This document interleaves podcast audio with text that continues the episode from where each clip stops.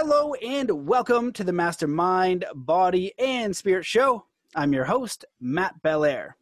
Today we have two very special guests for you. We have Alex Tsakiris, the host of the Skeptiko Podcast, and my friend, Dr. Bear Paul Lando. Welcome to the show, gentlemen. How are you? Great, Matt. Doing great. Good to see you, Matt. And it's, good to meet you, Alex. This should be likewise, fun. Likewise, likewise. Yes, going to be great. yeah, so I'm excited about this show. Um, just a uh, a note for the listeners that uh, Dr. Uh, Lando is on a farm. He uses a funky satellite, so he might have a little bit of a delay. So if there's something like that and he speaks over us, we'll we'll figure it out. But we're gonna talk. We're gonna touch on a couple topics today. Talk about some coronavirus, but also um, the way that we're processing things and some of the challenges challenges that are coming up scientifically, some of the challenges that are coming up with communities with different views, and how we're just processing all this information because there's definitely an information overload. There's different camps with different beliefs, and we're having, uh, you know, essentially maybe the root of it is this divide and conquer. And so I know, you know, Alex, we were talking on uh, privately. We gave we're we're concerned about some of the different things. Is it you know is this a bureaucratic bungling? Like what's going on with the scientific method and evidence? Is this really a plan or is it something else? So the first thing I'll give over is to uh, Dr. Bear, and I guess I'll ask you just with with the coronavirus. You know we've we've done a few shows already, and as it's progressed this far, what has surprised you most about what is going on with the coronavirus from a doctor's perspective, you know, living in the woods, in the farm, having a clinician practice, you know, what surprised you most about this uh, pandemic so far? The most surprising thing, I think, is the general lack of critical thought amongst the general population. Very succinct. Do you want to elaborate on that or? sure.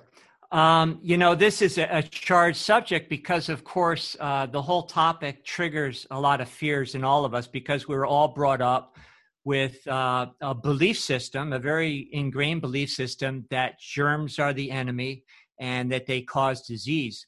And uh, Matt, you and I uh, in the past have talked about my career in terrain medicine, bioterrain medicine, and the whole philosophy and science behind bioterrain medicine is that the bioterrain determines everything and that microbes are a helpful and benign part of that process. Uh, and without them, life as we know it, biologically speaking, would not be possible.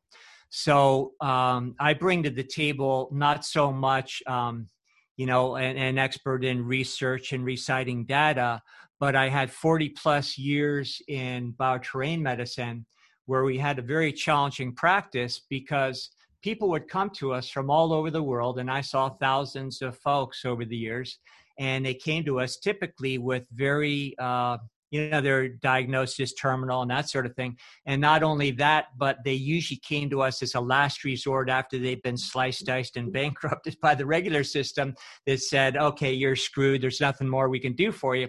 So not only did we have to deal with the original reason why you know they went to doctors in the first place but also um, we had to undo a lot of the things that was done in the name of medicine that further tampered the bioterrain.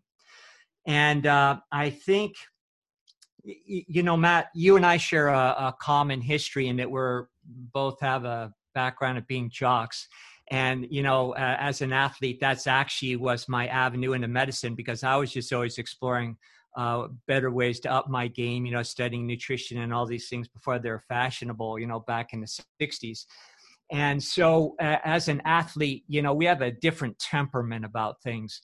Uh, we just want to know what works. If you tell me to he- eat some god awful thing, I'll do it as long as it ups my game. You know, you just do what works. And, you know, I think back uh, in both uh, athletics and medicine of some of the things that I've done, and, and some of them are a little bit embarrassing, but that's how you learn. And the same thing, you know, in present day, even though I'm post career in, in medicine, bioterrain medicine, I'm a farmer. And it's the same thing that, you know, if it doesn't grow corn, I don't need to know about it. So I'm a very practical, down to earth person. I'm results oriented, but I did get a good academic background in a non-conventional way. Now I, you know, got certifications from Stanford Medical School. I went to Naturopathic Chiropractic College, all sorts of postdoctoral stuff that we've talked about in the past. But um, really, my my best training was from medics in Europe who were the old masters of bioterrain medicine, and uh, they really opened my eyes to uh, you know entirely new vistas. And I think any discussion uh, regarding bioterrain versus germ theory, which I, I think is where we're going today, uh, would really require a, just a brief history of uh, you know the germ theory as well as bioterrain theory. So I'll stop there, Matt. And Alex, any any thoughts you have or or where you want to take it from here, Matt? Well, I, I will jump in on the bioterrain stuff because to me, you know, I'm also an athlete. I went to foot scholarship on a I went to college on a football scholarship, and uh, I don't know we were. I didn't know that. What did yeah. you What did you play? You look. uh, you're a runner. No, I. I was a big dumb, big dumb guy. Really? But, wow. You know, people were. Sorry, people now were putting, you got me going. I just want to talk about football now. Sorry, Alex. Go yeah. Bear's a football too. He's a beast. I'd love to see those. Uh, oh, oh those where, where did you Where did you play, Bear? Well, I played at Utah, and you know I went to school on a football scholarship, and I used to play at about 285 pounds, and but that was many lifetimes ago. Oh, I hear you. You know, I was uh, I was at Western Illinois University, so we played at oh, okay. U- Utah or you know uh, LSU one game a year at the early game when they wanted to just trounce somebody. But you know, it, it was great, and uh, I was I was a lot bigger too, although I was the smallest guy on the offensive line. But I got away with it. But you know, we were also pumping stuff into our body that maybe we should have been a little more careful about but but i do think you make just an outstanding point and i'm sure that matt would matt's whole podcast backs that up is that we were always attuned to the relationship between body and you know the the extended body if you will in terms of what chemicals we're doing to it and then not, not to even mention spirit but then also mention you know just attitude focus you know what your attention was and that kind of stuff. But you know my experience with uh, bioterrain stuff was personal as of a few years ago I, I had a heart condition and i was you know very i never go to the doctor so i didn't want to go to the doctor. And finally went i'll try and keep it short because everyone's personal health stories are always so boring. But i go to the doctor and he goes yeah you know you're going to need all these tests. So i went to another doctor you're going to need all these tests. So i go to a complementary doctor physician you know? I was and uh, same thing you're gonna have to do all these tests. So i do all these tests and he prescribes me a bunch of these black box medicines you know? You don't want to have a stroke do you you know he actually said at one point i love this he well, the, the, later in the story when i refused he thought i had filled the prescriptions and i hadn't and i presented myself to him in a better condition and he naturally assumed that I had taken his phony baloney medicines. And he was quite upset when I told him, no, I hadn't. I had just looked online and I had found that the, the heart condition that I was having, AFib symptoms or AFib reality, uh, seemed to have a, a, connection with some uh, doctors in Italy had found a connection with gastrointestinal issues, God forbid, terrain kind of thing. And that I had pursued that with uh, supplements and other dietary changes. And he was not at all happy with that, not at all happy, and told me that have I told my wife? Because if my wife shows up and says the ambulance took him away. Why didn't you make him? This is actually what this freaking complementary medicine guy told me. So this pales, pales in comparison, I know, to the many, many stories that, that you have and you can share. But I, I do have, uh, to me, what you're talking about is common sense in terms of the complexity of our biological system and how we you know how we get into it or how we how it affects us in these ways and that's what i think is important about this discussion that we're having today is that i think we're challenged to understand science and medicine much, much more broadly than we ever were. And there's no chance, I don't have anywhere near the medical knowledge that you have, Bear, but I still have to go and try and figure this stuff out, just like everybody who's listening has to go and try and figure it out to the best of their ability and then make the call. And that's the same thing with with covid you know? I mean I, I, think you know like i was sharing with matt you know like one small example with covid to me this seems like i've settled this in my mind but the whole controversy on the masks i think if anyone goes and looks at the research what they'll find is a, a, a clue to the kind of mixed message that we get. And my understanding, and Bear, please, you're the expert, right? But I'm just telling you, I'm the kind of the layman here. That's that's my role, is the layman investigator. But that you can make the mask work in a lab. You can set up an experiment with a plexiglass and you can put the guy's mask there and he can breathe and the little particles don't show up in a little petri dish and you can go, way, masks work.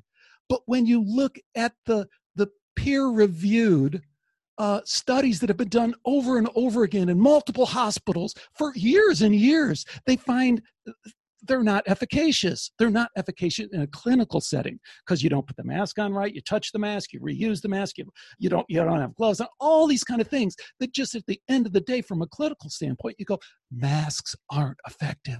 They've never been effective for flu and uh, bacterial kind of infections. That's why all these years when you've gone to the hospital, everyone isn't mask clad. They are in the in the surgery room, but even some studies show that that isn't as effective as they think. It's more of a comforting kind of thing. So I use that, not that I know anything there, and not that anyone can't follow that path that I just said and in 30 minutes get to those, you know, meta analysis of multiple studies that have been done to show that they're not effective. It's just that I think that's the challenge we all have now is that we got to figure that stuff out because no one's going to tell you why one guy says mask and one guy says no mask.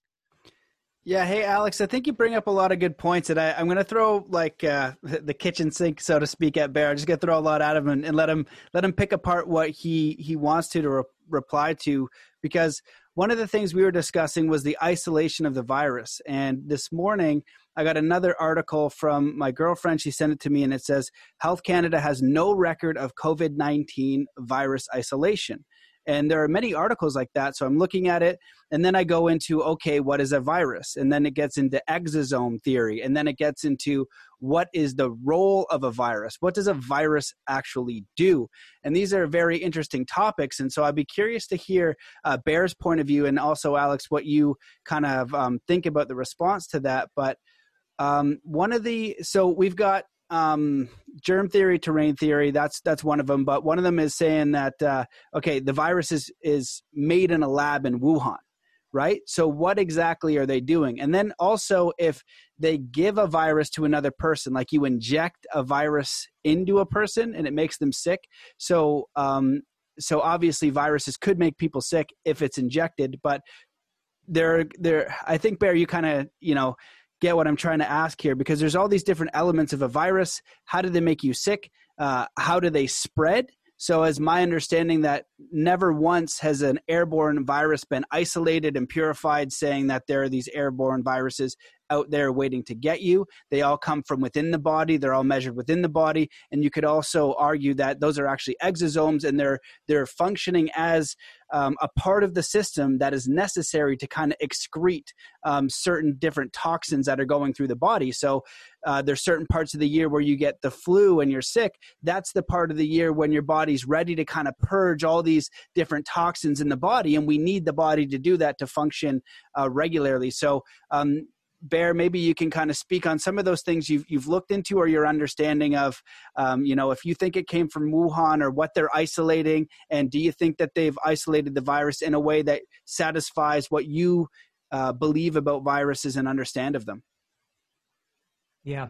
So Wuhan and all the labs uh, across the world that are concocting all sorts of Frankenstein creatures there, and that's certainly going on. There's good evidence of that. I don't know exactly what's going on there because I'm not there. Uh, I get bits and pieces like you gentlemen certainly do. Uh, but either way, I think one thing we can agree with, uh, all of us, is that viruses are not alive. They need to conjugate with other cellular substances and material in order to have the machinery to do anything at all. Now, um, you know, it, viruses to me are not a distinct entity that exists within nature. And I believe, and this is through my own clinical experience, because people would come to me very often with a diagnosis of Hep C, HIV, and you know uh, Epstein Barr, and all these things that were attributed to viruses. But then when I applied bioterrain medicine, in you know that focused on the terrain these viruses were not problematic. And also i had a lot of evidence along the way that these things that seem to act uh, according to the conventional uh, virus theory were indeed beneficial. Uh, there's a book um, virus mania by um, engelbrecht and Köhnlein. I, i'm probably mispronouncing their names uh, and they concluded, and I'm just going to throw out a few different theories of virus here that were all based on some pretty substantial investigation. Uh, they concluded that what we can uh, attribute to virus is actually ribosomes, where actually ribosomes, if you don't know, are organelles within a cell that manufacture polypeptides between messenger and transfer, uh, you know, RNA and uh, so but they have the distinct qualities that could fit the bill uh, you know of what we might confuse as virus. Um, there's another gentleman by the name of uh, dr Hamer who was the originator of what we call new german medicine. Now not only did he establish um, pretty beyond the shadow of any doubt using conventional uh, medical instrumentation, including tens of thousands of CAT scans. But he revealed that, yeah, these uh, everything from bacteria to virus are uh, necessary symbionts in the environment that help our body get better, uh, but also that these different uh, uh, microorganisms, including virus, are associated embryologically with different tissues in the body and different brain centers in the body and we can really go down that rabbit hole because it's quite fascinating. Uh, but th- with virus, he found that viruses were actually um, associated with certain tissues in the body that were under the control of the cerebral cortex.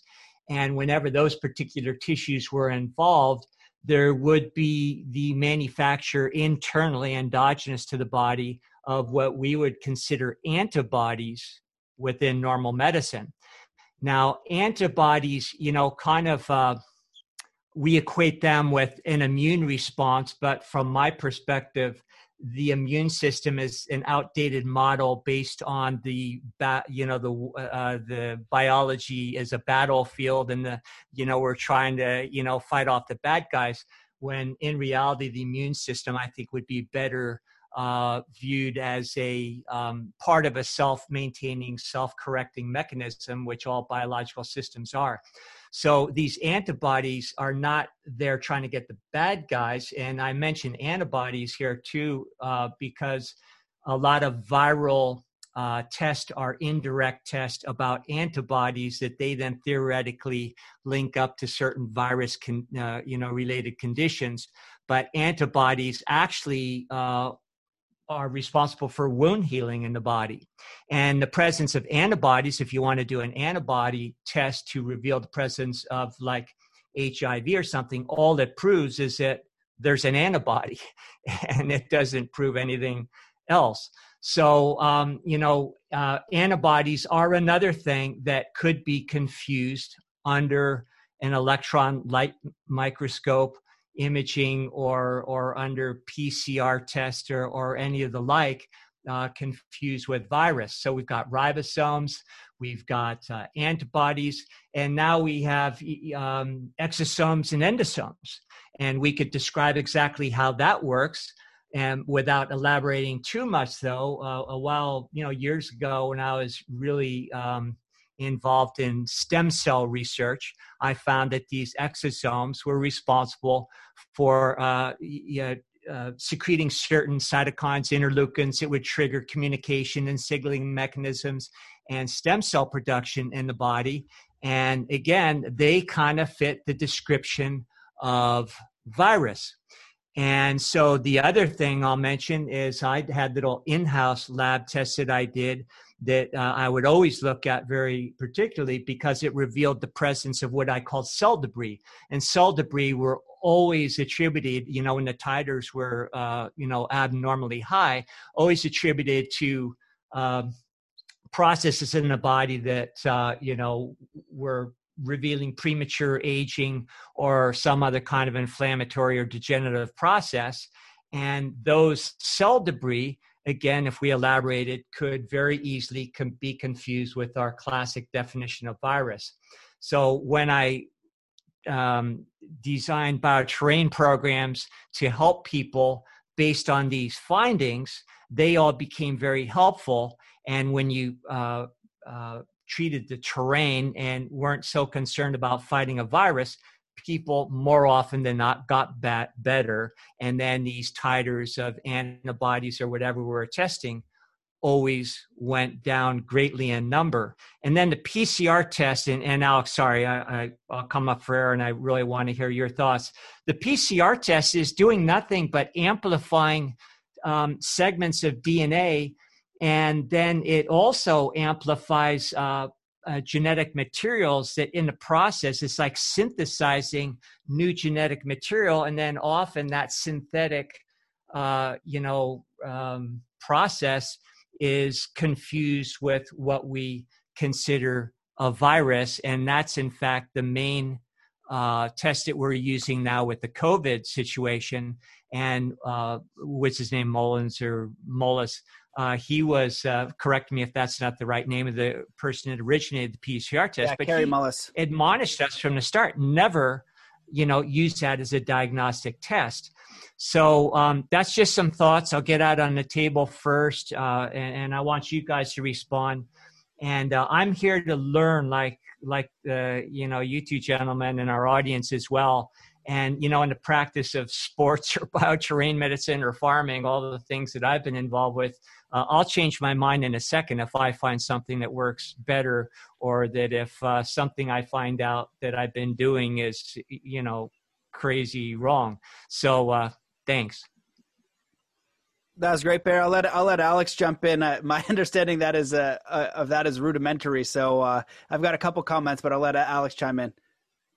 Okay, fantastic. And if I can, and this might be helpful, it might really throw people, but I'm going to come at this from a completely different angle. But I, I do think, you know, from, uh, can you let me share my screen? Uh, I think so. Let me see if I can award you the power here. Award me the power. Okay. But, uh, I think it, I gotta let you make. I think I gotta let. I'm gonna make you the host, and that should give you the power. So, enjoy use it wisely. well, what I was going to say is, you know, sometimes it really helps to kind of come at things from a completely different angle, but especially with the lead in that we've done, even the pre interview role. I mean, we, the three of us, are really coming at this in a lot of ways from a similar perspective and a perspective that really is different than a lot of normies have in terms of we are thinking uh, alternatively and we are open to a lot of different ideas and we're exposing ourselves to that. And I, I you know what bear is saying there a lot of that stuff makes a lot of sense but then i'm going to process it from a different perspective. So just really quickly you know the Skeptiko thing that i do i've used tried to use science to understand spirituality really, and to understand the claim of science regarding consciousness was primarily my move into this. So, you know, people like Rupert Sheldrake, who's a Cambridge biologist, but thinks that there is a morphogenetic field that is somehow has an explanatory power in terms of why these synchronistic kind of things seem to happen outside of the way we measure them. I'm very open to that because I think his evidence is just overwhelming. Similarly, and this is a long way around the barn, but I'm going to get there. You know, hmm. this guy I thought was fantastic, a guy named Dr. Henry Bauer, who the headline on this one was UN says African American women 20 times more likely for HIV AIDS. Are they racist or just stupid? And the point is what Dr. Bauer did, and this is completely in line with what Bear is saying, is if you take the UN's own data about the relationship between HIV and AIDS, it doesn't make any sense. From a purely demographic standpoint, it doesn't make any sense. And then I've also looked extensively at near death experience science, medical professionals who have studied it and researched it. And again, there's kind of a space shot thing in terms of the relationship between consciousness and who we are.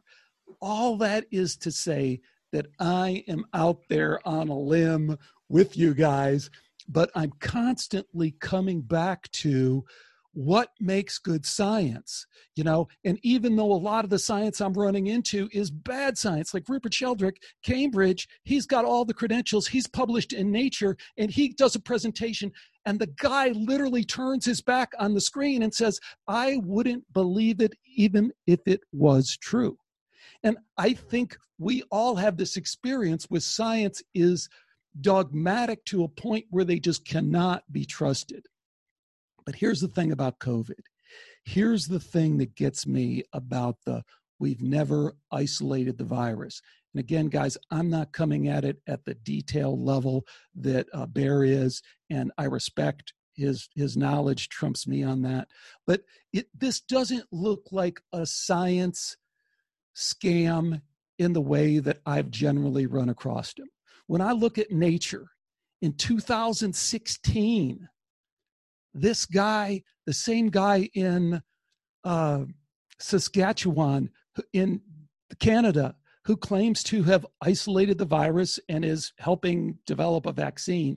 In 2016, he's isolated the virus in a, a, similar virus in camels, right? He spent his whole career since his since graduating from University of Winnipeg and being one of the most highly respected virologists in the world, he spent all the time on this. So if if you look at him, if you look at the guys in um, all around the world, you know, South Korea, Taiwan, scientists throughout the United States, they all claim to have isolated the virus. But here's the other proof of that. And again, this is kind of, again, coming at it from another angle we all, if we didn't watch the debate, because no one could stand to watch the debate, it, we could at least hear the headlines from the debate last night. And one of the headlines is, you know, Trump comes out there and says, Yeah, we're going to have a virus. Hey, hey, stop that. We're going to have a virus any day now, you know, kind of thing.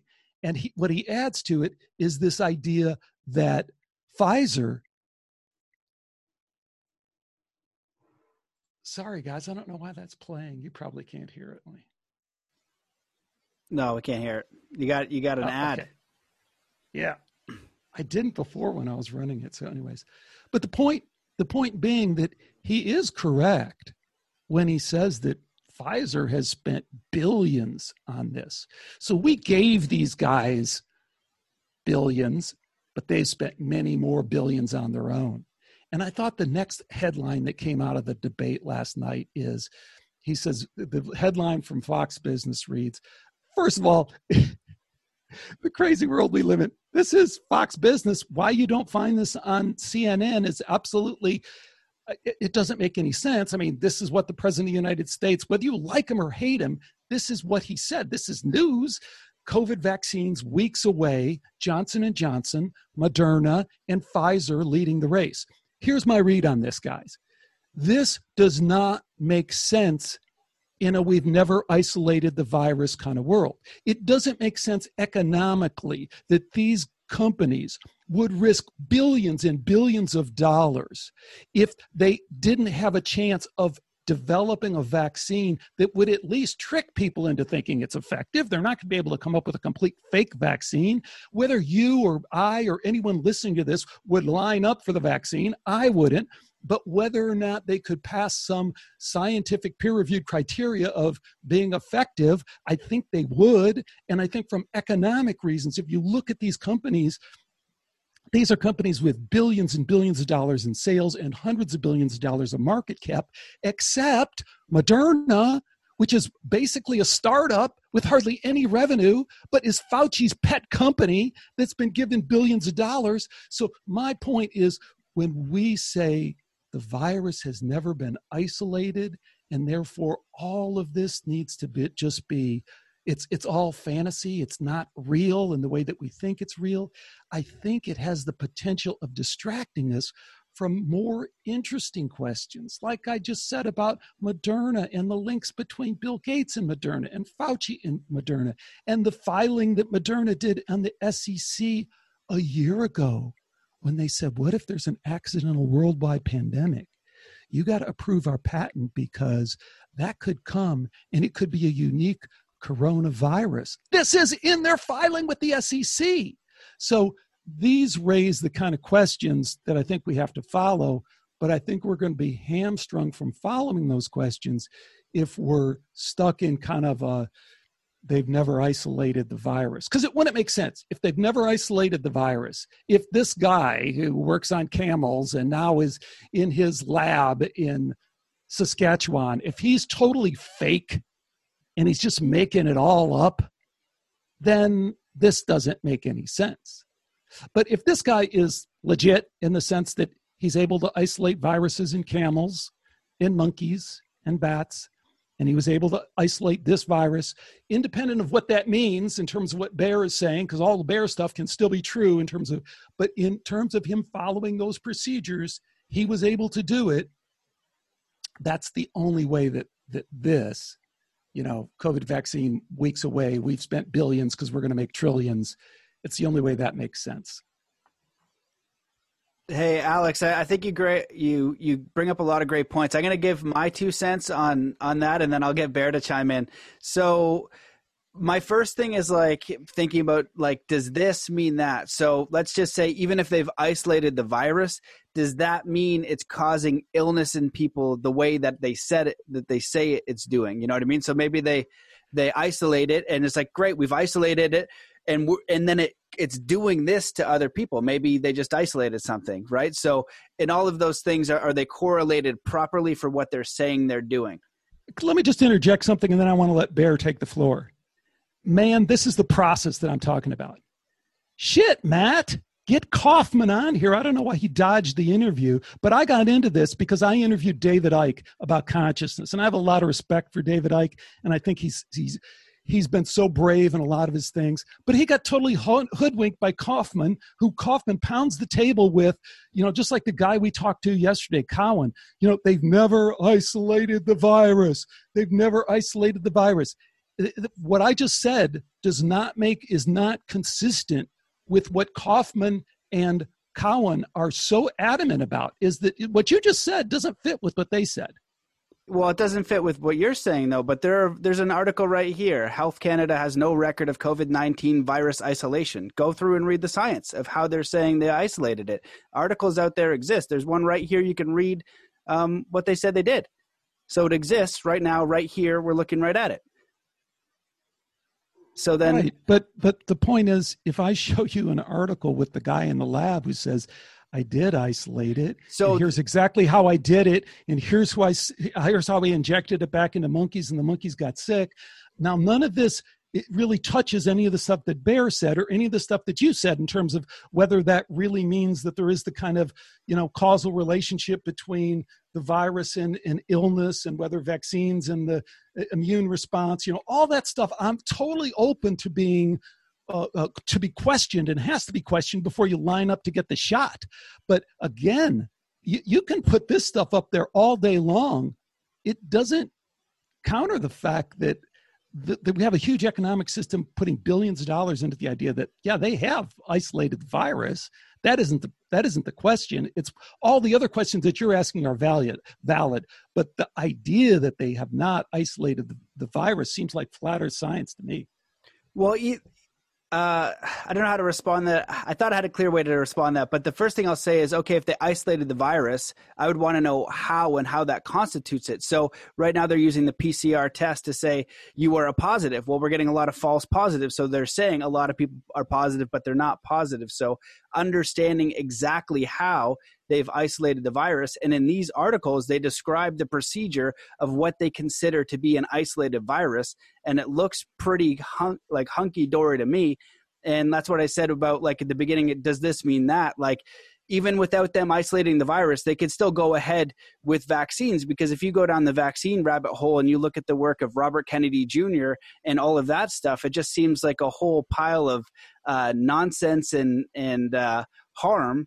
And interesting information. So, you know, they could have been doing vaccines for years. And this is, this whole thing comes down to what looks like a global health mafia front for creating a worldwide vaccine since that's the initial thing the coronavirus comes out we're not going back to normal until we get a vaccine and so obviously there's there's something to that now finding those distinctions um, i think are important so maybe bear i don't know if you if you know about how they isolate viruses or you know what their claim was how they're if, if that satisfies you and your work and you're like yes they did isolate it and what it means or or what you think of all of this if that research exists, I'd be delighted to see it. I really don't have any dog in this fight, in that I just want to know what's going on, like you gentlemen. And uh, my understanding, and again, I haven't exhausted all the research personally, that's not what I do. But my understanding so far is that it the research hasn't obeyed Koch's basic postulates, which are what we're supposed to conform to as far as isolating a virus in a purified form and then see if we can contaminate another host with it. Uh, I wasn't aware that that had happened. If it's happened, that would be most interesting to me. Um, on so sorry, that's all I can comment on that because that's all I know. Uh, I am a vaccine skeptic, and I am because of my personal experience. I treated hundreds of cases over the years of vaccine damaged kids that were just overtly damaged by vaccines. They're fine one day and not the next day. You know, the system will deny it but that's in fact what happened. So I'm not a big believer in the vaccination process. And also, what I understand about bioterrain medicine, it isn't consistent with those principles or the philosophy of bioterrain medicine. And good medicine, you know, we talk about philosophy and we we think that philosophy has no place in science. Well, we need philosophy, in my opinion, within science because that's the cohesive glue that's going to guide the research and investigation in the first place. So you have to have both sides of the equation. The other thing that really makes me skeptical about what's going on now is that we have certain actors that seem to be showing up at the scene of the crime that were back in the days of HIV, for instance. Another part of my past experience is I treated many, many AIDS patients who were on death's door and most of them recovered and recovered permanently. And because of the therapy and the results, I came to the conclusion that, you know, I don't think HIV can really be genuinely linked to what we think of as a symptom of symptoms of AIDS. And in fact, one of the main components that seem to be necessary to help these people recover were to wean them off of the drugs like AZT that were given for AIDS patients. Um, and then when I look at people like Fauci that have a vested interest in all the connections, Alex, that you brilliantly, you know, outlined for us, it's like, well, that's I think that's more than coincidental, and the fact that all of these tests that they have for these things uh, are all patented you know months or even years prior to the outbreak. And then let's just talk about the mask real quick. Let's just say we live in a world where we prove that these viruses exist and then we're looking at their angstrom size you know relative to say the pores in a mask. Well the mask isn't really going to prevent anything from being transmitted uh, and and go back to AIDS. You know, if you take uh, an alleged HIV causative agent of AIDS and um, you know put on a condom well the pores in the condom would be likened to putting a ping pong ball in the middle of the uh, la coliseum on the 50 yard line relative to the size of the pore and, and the virus. So you know none of this stuff makes critical sense. And, and alex you know you were you know kind of deferred to me and said well i'm the expert. And you know i just have my own experience. That's all i have and I believe that uh, going back to my initial comments, the thing that's lacking here is critical thought. Because with classical logic that I learned in old school education, it doesn't exist anymore. Uh, you are required to have critical thought based on quadrivium, trivium logic, and that sort of thing. So you could take a layperson trained in that way and with no medical training at all. And very often they're going to come up with a more um, honest conclusion than, say, maybe an expert in any particular field. So you do, do not at all have to be an expert or be trained in a specific topic in order to ferret out the truth in anything. And, and Alex, you're one of those individuals. I think you're doing a great job doing that out there. So um, I don't know if this uh, you know research has been done conclusively. I haven't seen it. Uh, now that you've brought my attention to it, I definitely want to delve into it. I definitely want to get together with uh, Andy behind the scenes and say, okay, what about this?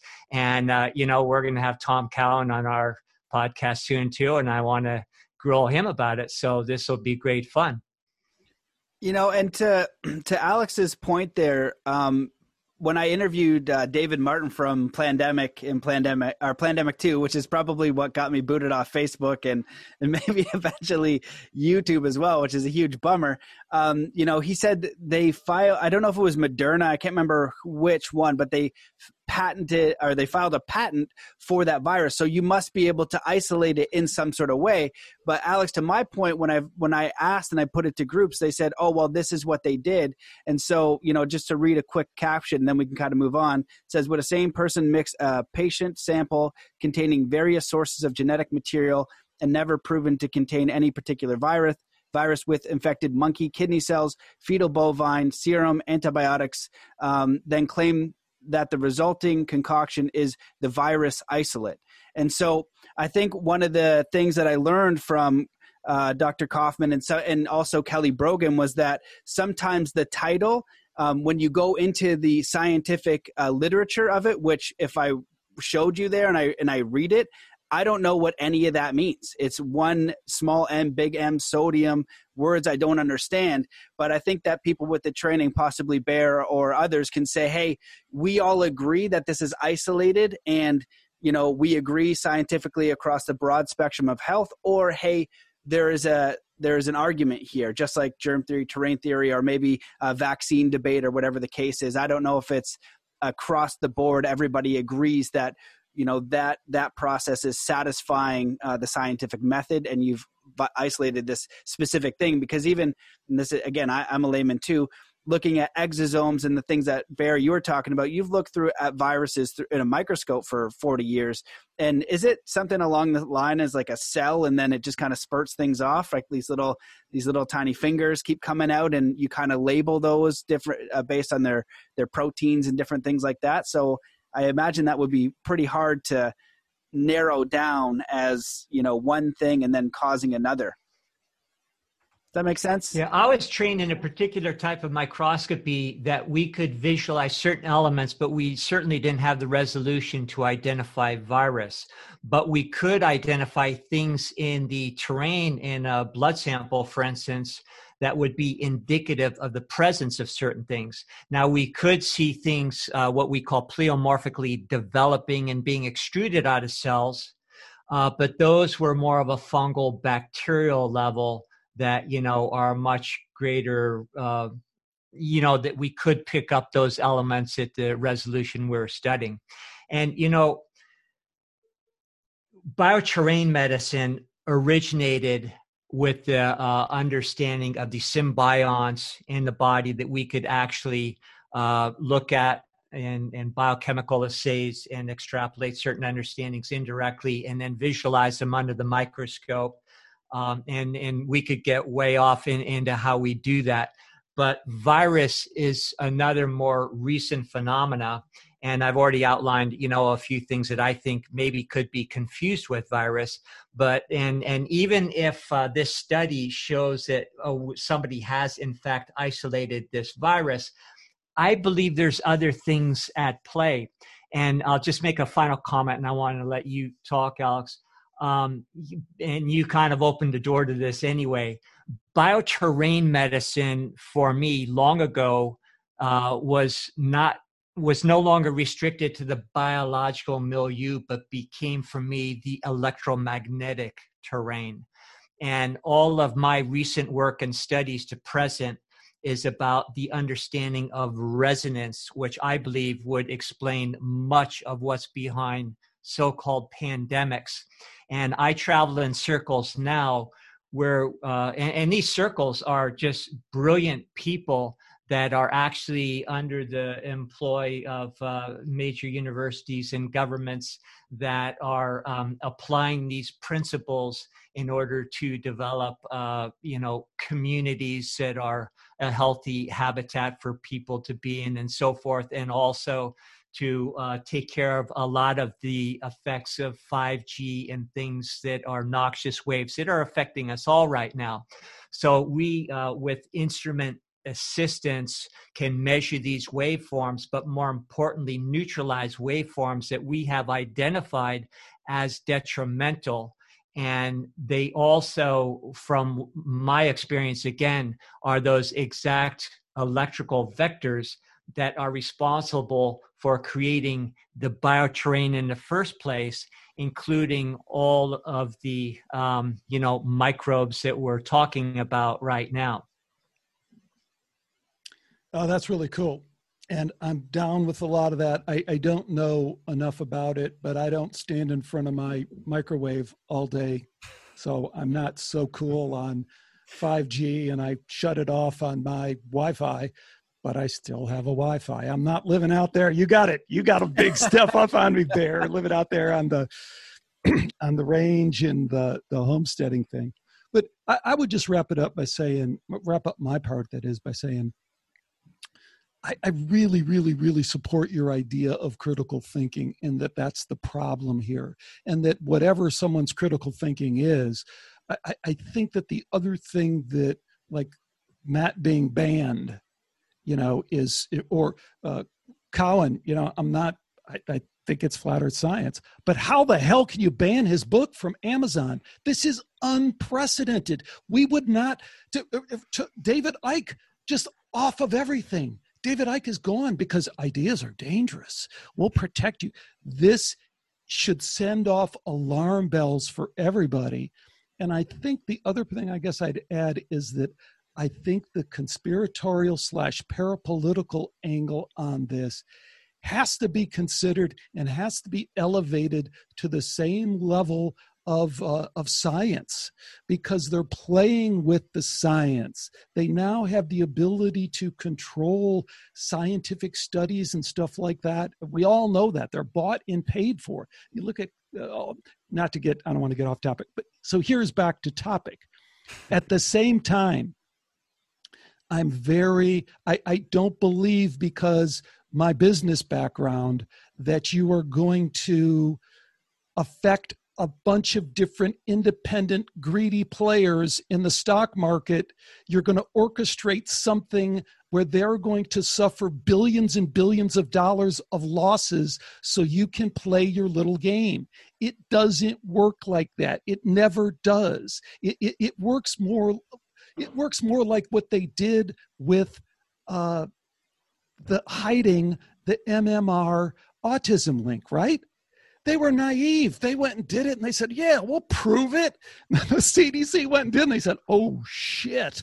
You will get it in here. Start, you know, start jamming these papers into the shredder. That to me sounds like the way this shit works. And by the way, the woman who's in charge of that will give you a cushy job right over here, head of our vaccine department at Big Pharma, and you'll make millions. That sounds to me like a lot of conspiracy shit that I've seen before. Not Moderna, Johnson & Johnson, and Pfizer, who are competing for a trillion dollar business, all being in cahoots in pulling off and orchestrating some big fraud and not some poor guy in Saskatchewan waking up one day and kissing his wife goodbye and saying, Goodbye, honey, I'm off to commit criminal, medical fraud today because that's, you know, I'm going to trash my career of the last 20 years and just completely lie about this stuff. That just doesn't ring true to me.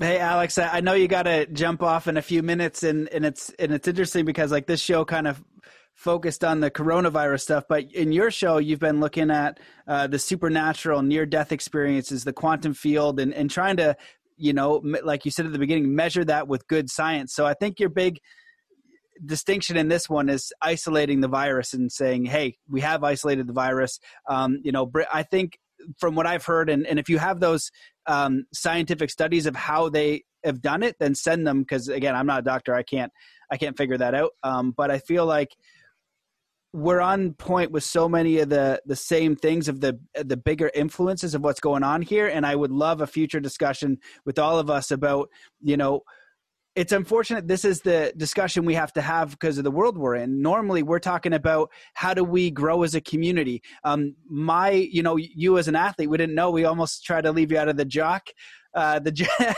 the the locker room at the beginning, but that's all about performance and potential and community and collaboration, and that's what farming is about. And I think ultimately that's what we're all about.